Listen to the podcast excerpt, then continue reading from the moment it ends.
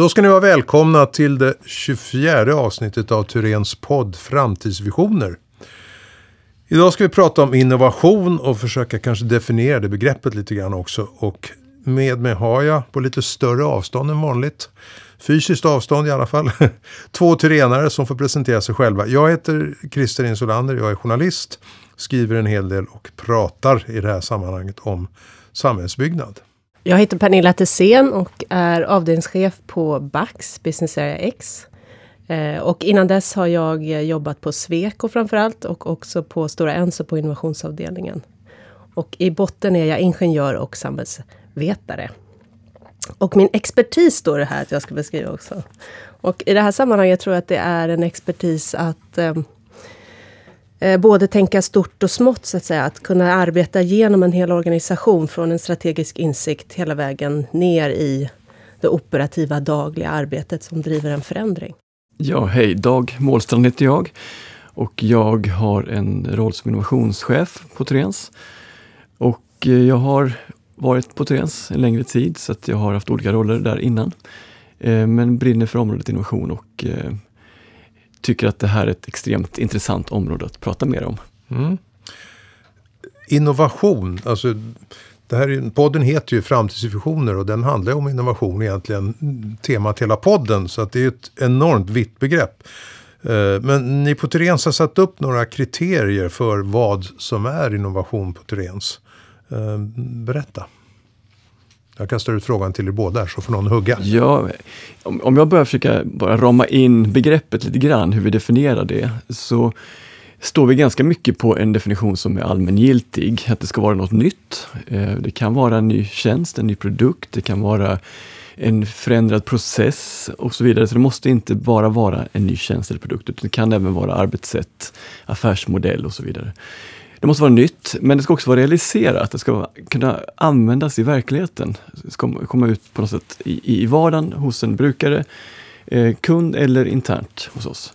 Och det är väl viktigt, att det var realiserat värde av det nya. Ja, det är mycket det som, som jag tror vi tar fasta på. Att, på, att jobba med att säga, insikter från verksamheten och sen kunna jobba vidare med det strukturerat och paketera det. Driva ett, liksom, ett eh, strukturerat innovationsarbete med syfte att kunna sprida det bredare. Att ofta är de här insikterna kommer från en medarbetare som har sett ett problem i sin arbetssituation, i sin vardag eller hos en kund. Och att då, ja, men det här borde vara ett problem som är bredare, som vi kan adressera på det här sättet. Som en lösning. Så det är mycket det att få ut det. Ett annat ord som ni brukar använda också i det här sammanhanget är värdeskapande. Men det är ju någonstans där när man klarar av att, att skala upp en, en idé, eh, att, att lösa ett problem eller en, en arbetsuppgift på ett enklare, snabbare, smartare sätt. Då skapas ju någon form av värde som frigörs i att man kan göra andra saker med den tiden eller man hittar nya kundvärden som man kan uppfylla. Så det är mycket det, att, att se till att vi får ut värdet. Precis, och värdet det är ett begrepp som också är väldigt brett. Det finns massor med olika typer av värden.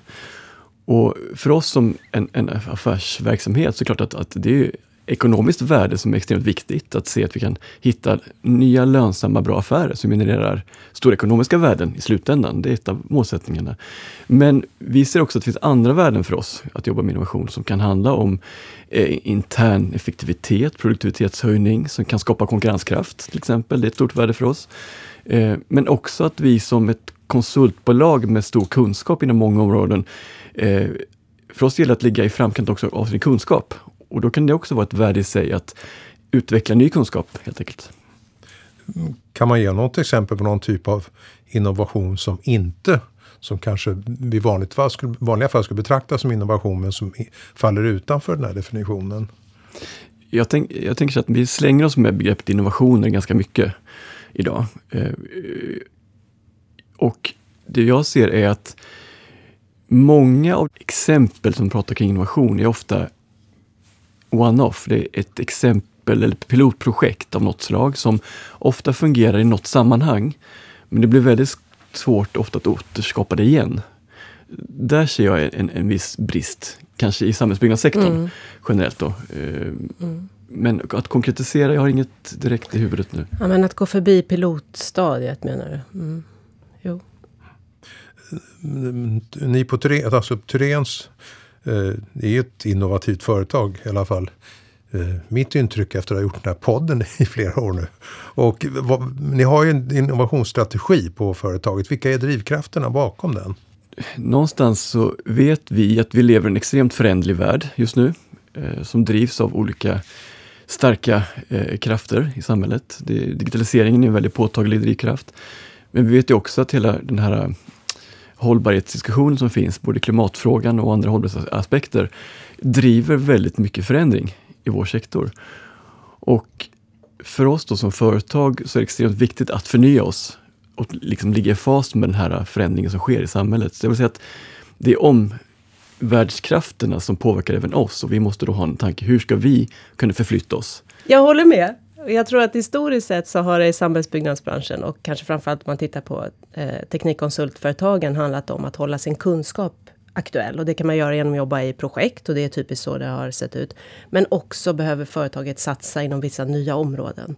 Men jag tror idag och framöver så kommer det kanske i större utsträckning handla om att titta på de här förändringarna i affärs Eh, som, som Dag är inne på, att det kommer ett ganska stort tryck från omvärlden på samhällsbyggnadsbranschen.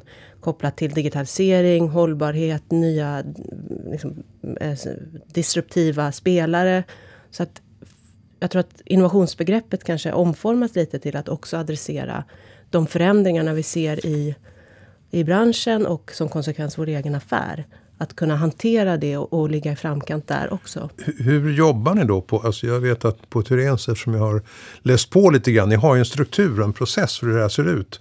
Berätta och börja redan med någon sorts förslagsknapp på intranätet. Berätta hur den här hur ni arbetar för att lyckas med det här och kunna få fram innovativa idéer.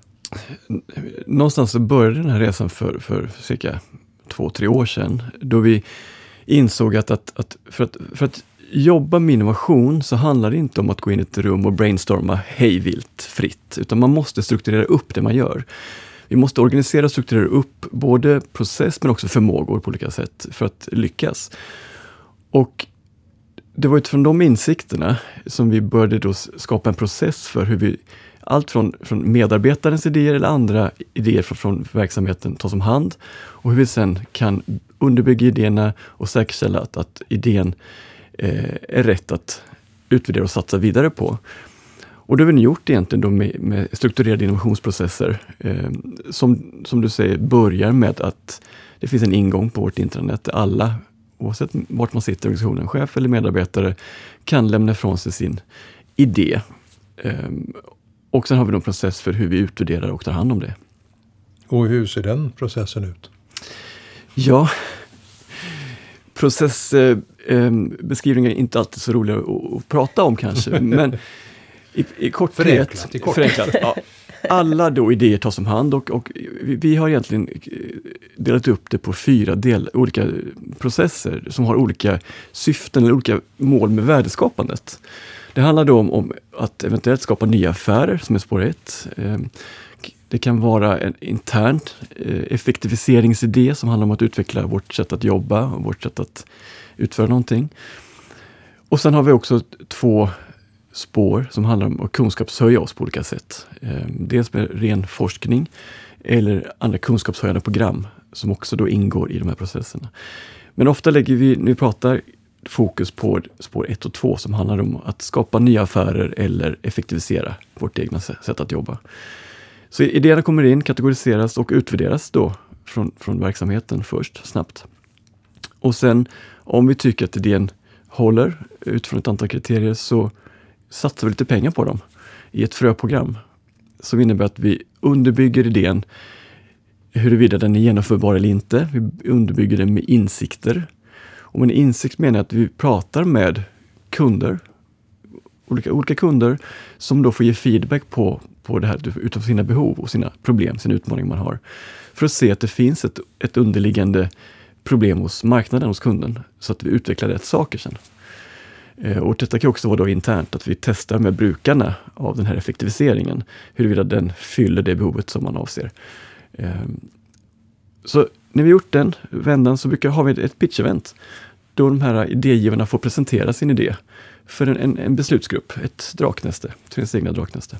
Jag, jag, tror att den här eh, intranätknappen som du var inne på Christer, jag tror den är man tittar på den idén, liksom att den knappen finns och är den huvudsakliga motorn i innovationsprogrammet. Det beror ju på en tro eh, på att det är hos de här 3000 medarbetarna eh, som den stora kraften finns.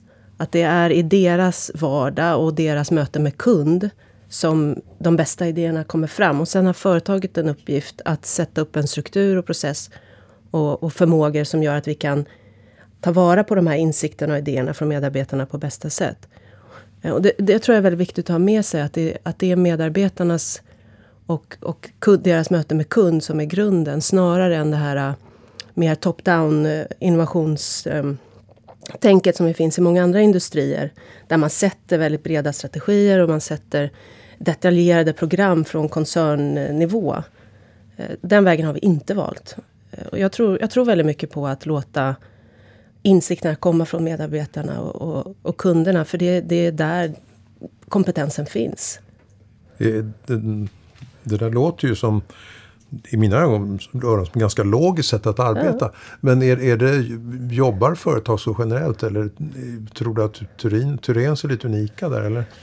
Eh, jag, jag, vet inte hur... Eh, när jag jobbade på Stora Enso då var det ju mycket mer uppifrån och ner. Att man ser en utveckling. Jag jobbar, jag jobbar på biomaterialsdelen där. Där man då sätter ut ett program inom, inom biomaterial. Säger man vi ska bli ledande inom det. Och sen jobbar man med ett antal områden där. Inom det programmet som man driver. Eh, och jag tror att kanske det är lite mer typiskt för industriföretag. Men jag skulle tro att tjänsteföretag generellt sett har den här mer medarbetardrivna innovationskraften. Just för att tjänste... Liksom själva produkterna tänker ju själv. Det är ju i... Det är ju, de är så... Liksom, framförallt i den här typen av högkunskapsföretag så finns det så mycket kompetens att ta vara på och utveckla. Vi har inga produktionslinjer och sånt utan det är ju varje dag i, i uppdragen. Men jag, håller, med Pernilla här. Att jag, jag tror att, att eh, medarbetardriven innovation som det är, eh, tror vi har en enorm potential. Jag tror att vi som är väldigt eh, medarbetartunga får man säga ändå. Det, är medarbetarna hos oss som har kunskapen och den vi gör affär på. Då blir det naturligt också att, att mm. göra det på detta sättet. Mm. Ungefär hur många idéer får ni in per år? Ja, nu ska jag säga att vi har varit igång sedan september 2019 eh, formellt och eh, i Sverige ska jag säga också. Eh, och sedan dess har vi ungefär 200 idéer in från den svenska verksamheten.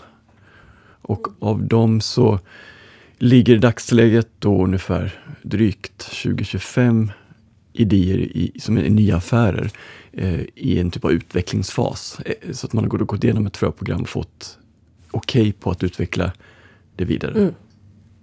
Och kan man säga då, finns det någonting som de här idéerna som har tagit sig vidare förbi de här olika stegen, har de någonting, eh, finns det någon röd tråd? Ganska stort antal av de här idéerna har ett starkt digitalt innehåll. Mm. Och det tycker jag är tydligt. Och också då att, att, att skillnaden med när man kan paketera kunskap och information digitalt är att, att man får en, en skalbarhet i den typen av affär som är något annat än vad man kan klara av genom att sälja sig själv som konsult mm. i tid. Eh, och det är något nytt och det jobbar vi mm. med att skapa de mm. förmågorna nu egentligen. Att ta hand Absolut. om det. Sen när det, här, när det här då ska bli affär, det är där någonstans som du och eh, ditt gäng kommer in, eller hur? Nu vet jag att ni ja, är väldigt okay. nära varandra, men... Så då, då, har vi ju någonstans, ehm, så den process som Dag beskrev, eh, i det finns ju också en finansiering från stiftelsen, våra ägare. Eh, och då, då får vi, de projekten får ju mellan kanske 100 000 upp till någon miljon i det spannet. Och, och, och, det kallar vi för byggfasen. Och då utvecklar man ofta utifrån ett tekniskt perspektiv, har varit utgångspunkten, sin idé så att säga. Och där någonstans i den fasen så kommer vi har ett, ett team som jobbar med, i min avdelning, också tillsammans med Dag, Dags avdelning, som jobbar med att stötta kring eh, att utveckla affärsmodeller, att utveckla vad säga, marknadsstrategier, att tänka kring hur vi skulle kunna sälja, vilka kundsegment som är intressanta. Så att det är ju det här att stötta upp de idégivarna som typiskt, i alla fall i, i vår organisation som är liksom ingenjörsorganisation, är väldigt tekniskt orienterade. Att kunna stötta tidigt med eh, ja, men den här mer affärsorienterade kompetensen. Eh, det är på en ganska lite, det är inte så himla stor volym egentligen eh, av hela arbetet. Men, men det kan göra väldigt stor skillnad i om vi lyckas eller inte. Det kan vara justeringar i affärsmodell och prismodell och så vidare som gör att vi lyckas träffa någon punkt hos kunden som gör att det är intressant att köpa. Och jag vill bara flika in där att jag tror att den förmågan då att stötta upp med i kommersialiseringsarbetet är, tror jag är extremt viktigt och det är det som skiljer egentligen då hur vi jobbar nu och hur vi jobbade tidigare. Ja, mm. Det är den stora förändringen. Det är mycket närmare kunderna idag mm. och, och, och beställarna kopplat till ja, utveckling vi sker. Så det är mer agilt tänk, tankesätt och mer kundnära. Mm. Jag frågade förut om det är något som utmärker Tyrens jämfört med övriga branschen. Jag tänker på ägarstrukturen och att det är trots allt en värderingsdriven organisation. Mm. Finns det några fler fördelar innovativt? Du berättade att ni jobbar just och ser nerifrån och upp. Finns det några mm. mer eh, skillnader? Eller det kanske finns nackdelar också, jag vet inte, med att, med att jobba inom en organisation som Tyrens när man arbetar med innovation? Jag tror bara att våra värderingar, öppenhet, nyfikenhet och samspel, tror jag är bra värderingar utifrån ett innovationsperspektiv. Alla de värderingarna stärker ju egentligen innovationsförmågan, tror jag. Eh, så det tror jag är en fördel att ha den kulturen. Eh, och sen är det ju vår ägarform som möjliggör egentligen att vi kan satsa som vi satsar. Så att jag har svårt att se något negativt i det. Ja, men jag upplever att det finns en vilja väldigt starkt i alla nivåer egentligen av organisationen att, att eh, vad ska man säga, driva på för förändring i branschen och, och, och liksom vara innovativ. Och, och att det innebär ju när man börjar jobba med Eh, den här typen av förändring som, som Dag beskrev, hur man tittar på affären för innovationerna. Då börjar man ju också komma in mot hur organisationen är strukturerad. Vi börjar komma in mot hur säljer vi de här produkterna också internt och så vidare. Så man, man kan ju inte göra innovation egentligen isolerat utan det är väldigt mycket en del av hela företaget. Och då behöver det finnas en öppenhet i företaget för att förändras. Och det är ju väldigt mycket medarbetarna som måste vilja det, men också chefsleden som måste vilja se och lyssna och justera för att vi ska kunna utvecklas som företag. Och den öppenheten tycker jag är, finns mer på Tyrens än, än en del andra företag. För att bli lite då lite konkreta. Mm. Eh, vore kul att höra några exempel på innovation som lever upp till den här eh, definitionen vi börjar med att prata om. Eh, när du och jag förpratade idag här, du pratade också om att digitalisering var någon sorts röd tråd där. Du berättade något som heter Flowmapper. Eh, förklara vad är det för någonting? Ja, Flowmapper. Eh, Flowmapper är ju fortfarande i utvecklingsskedet, ska jag säga. Eh, men det har redan lett till ett antal affärer, vilket är jätteskoj. Men det är våra trafikplanerare som, eh, och Eva-Marie Janhed som, som går i bräschen eh, för den idén. Och den handlar egentligen om att ta hand om öppen data som, som kollektivtrafik skickar ut. Och till exempel då bussar kan skicka ut öppen data kring sin position. Och det vi gör då är egentligen att vi tar hand om den datan och visualiserar den så att våra trafikplanerare kan använda sig av, av den i vår egen affär, som åt i hur man kan förbättra kollektivtrafikflödet och minska stoppen och ehm, eh, så vidare. Men också att vi kan sälja den visualiserade datan till en, en kund eh, som en plattform. Så det är ett väldigt bra exempel på en, en, innovation som både kan stå på egna ben, du vi kan sälja den här tjänsten att eh, se sin data och se exakt flödet på sin trafik. Eh, men också att vi kan nyttja den i vår affär, i vår konsultaffär och få hävstång och, och förbättra vår rådgivning egentligen till våra kunder. Ja, för det kan, kan Eh, konsult, ni, är, ni är ett konsultbolag som säljer konsulttimmar. Hur blir det då att sälja produkter? Blir det Finns det någon stötesten där? Eller? Ja, men här kommer vi tillbaka till då en, också en stor skillnad som handlar om skalbarhet i affär. Kan, säljer man då en, det som produkt, som en plattform, man visualiserar datan, så är det ganska svårt för en enskild konsult att ta ansvar för det såklart. Eh, den kan skalas upp på en större marknad till fler kunder. Eh, och det är här som också Pernillas avdelning kommer in.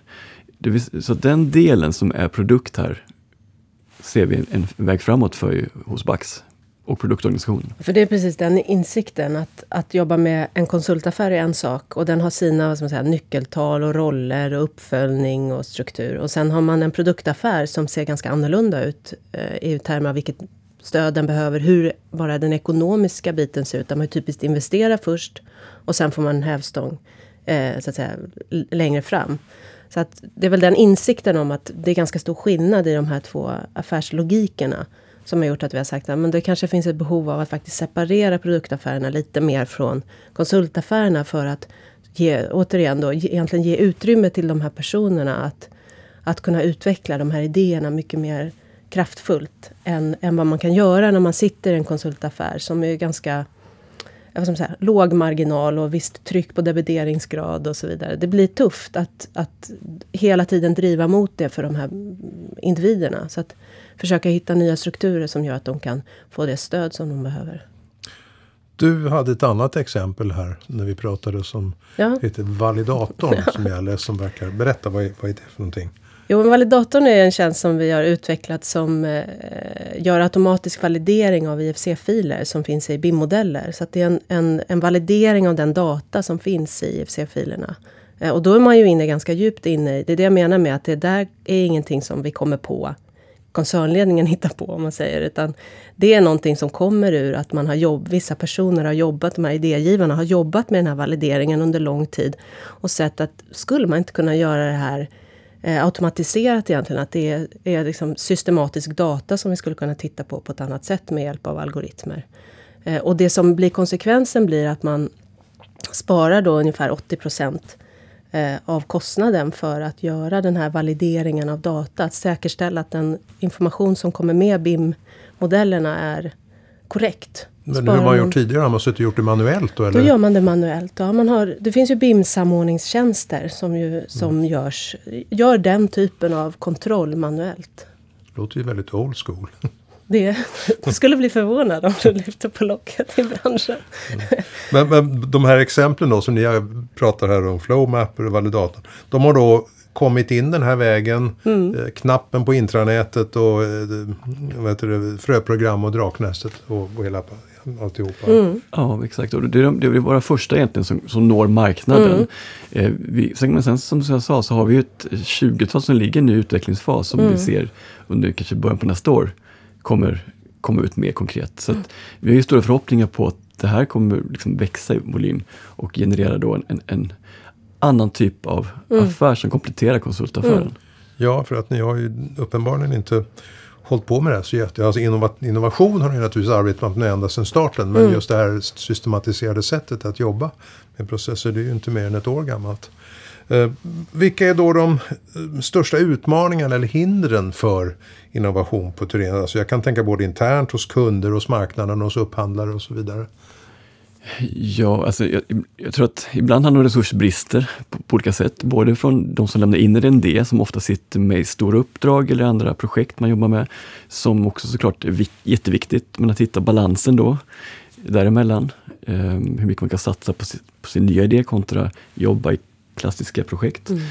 Eh, och sen har vi, det finns många utmaningar tänker jag i organisationen absolut att, att ta hand om och det är allt från från eh, det Pernilla pratade om förut, hur man skapar den här eh, hur, hur, man får med organisationen på det nya. Mm. Och även balansen mellan det nya och det, inte mm. det gamla, men vår nuvarande affär. Mm. Balansen däremellan och, och eh, hitta fokus också på rätt frågor här emellan. Vi ser nya behov som kommer upp med det nya, men fortfarande är en väldigt liten andel av helheten på Turens. Så att balansera upp insatsen egentligen då på det nya kontra det vi har idag. Mm. Och hitta den balansen kan jag tycka är svårt. Vi lever fortfarande på vår konsultaffär. Och farten tror jag också är, vad man säga, vilken, vilken hastighet man har in i förändringsarbetet tror jag är också en svårighet där man kanske från den traditionella affären har ju varit ganska eh, det har varit hårt konkurrenstryck. Det är inte så att det är lätta upphandlingar att vinna, men det har varit en ganska stabil marknadskontext i alla fall. Um, och när man då ser att inom vissa delar av marknaden kommer andra typer av erbjudanden. Eh, då kan man ju lätt bli lite stressad och liksom vilja trycka organisationen framför sig och säga vi måste agera på det här. Eh, samtidigt som det ju också, som Dag är inne på, vi behöver ju se till att den affär vi har också funkar. Och vi kan inte bara ställa om. Utan det gäller ju då att hitta, att kunna experimentera. Och någonstans är ju, utan att säga att det här innovationsprogrammet, det handlar inte om ett experiment. Det är ju väldigt liksom, väl genomtänkt. Men att börja testa andra eh, affärsmodeller, andra typer av lösningar och se vad som vi klarar av och vad vi når framgång med. Så att vi sen kan säga, okej, okay, medvetet beslut kring, ska vi fortsätta eller inte? Snarare än att det blir så här, så här har vi alltid gjort och så kommer vi fortsätta göra. Utan att, att våga utmana. Och det tycker jag det är ju liksom en plikt någonstans som vi har, jag och Dag men också andra i våra respektive organisationer drivs väldigt mycket av att våga utmana. Men då gäller det att hitta ingångarna och rätt områden. För annars blir det ju bara en... Eh, han som pojken som skriker vargen. Det blir liksom inte så intressant. Men hur, hur eh, finns det några... Eh, det känns i alla fall. Så, jag menar jag själv, jag är ju också konsult fast inom kommunikation. Och jag har ju stött på mm. upphandlingar som ofta mm. är ganska fyrkantiga. Alltså finns det några bromsklossar bland kunderna eller bland de upphandlade organisationerna som försvårar innovation? Ja, Ja, det, det kan man konstatera att så fallet. Vi jobbar ju ungefär för, på 50 procent mot offentlig verksamhet ja. ungefär. Mm. Eh, och eh, vi är beroende av att följa LOU. Då, mm. Eh, och, och där finns det en utmaning om man pratar innovation som något nytt, en ny affär, en ny, nytt, det är den logiken går inte ihop. Att mm. man då har ens, eller monopol mm. på en ny affär och så har man en lag om offentlig upphandling där man ska ha konkurrens för att säkerställa rätt pris det är svårt för, mm. för en beställare att hantera det i många fall. Och det märker vi av. Det gör vi. Men jag tänker också att det är precis som för, för när man pratar om så här, men att, att vi känner att vi vill liksom driva Turens eh, framåt så att säga.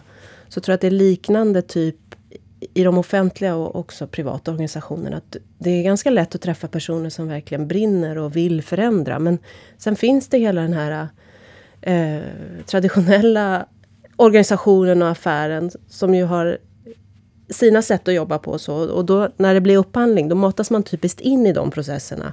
Som inte är så lätta att just när man har nya produkter och helt nya sätt att tänka och lösningar att, att få gehör. Utan då blir det traditionella sättet att upphandla och då, då kan man kanske inte konkurrera i det i den kontexten. Ni, ni, ska ju så att säga, ge kunden det kunden inte visste att kunden ville ha. Ja, exakt. Men hur, vad, kan, vad kan ni då göra för att eh, påverka det här? För att det är ju tråkigt om man har bra innovativa Absolut. idéer som går i stöpet på grund av ett stelbent upphandlingssystem.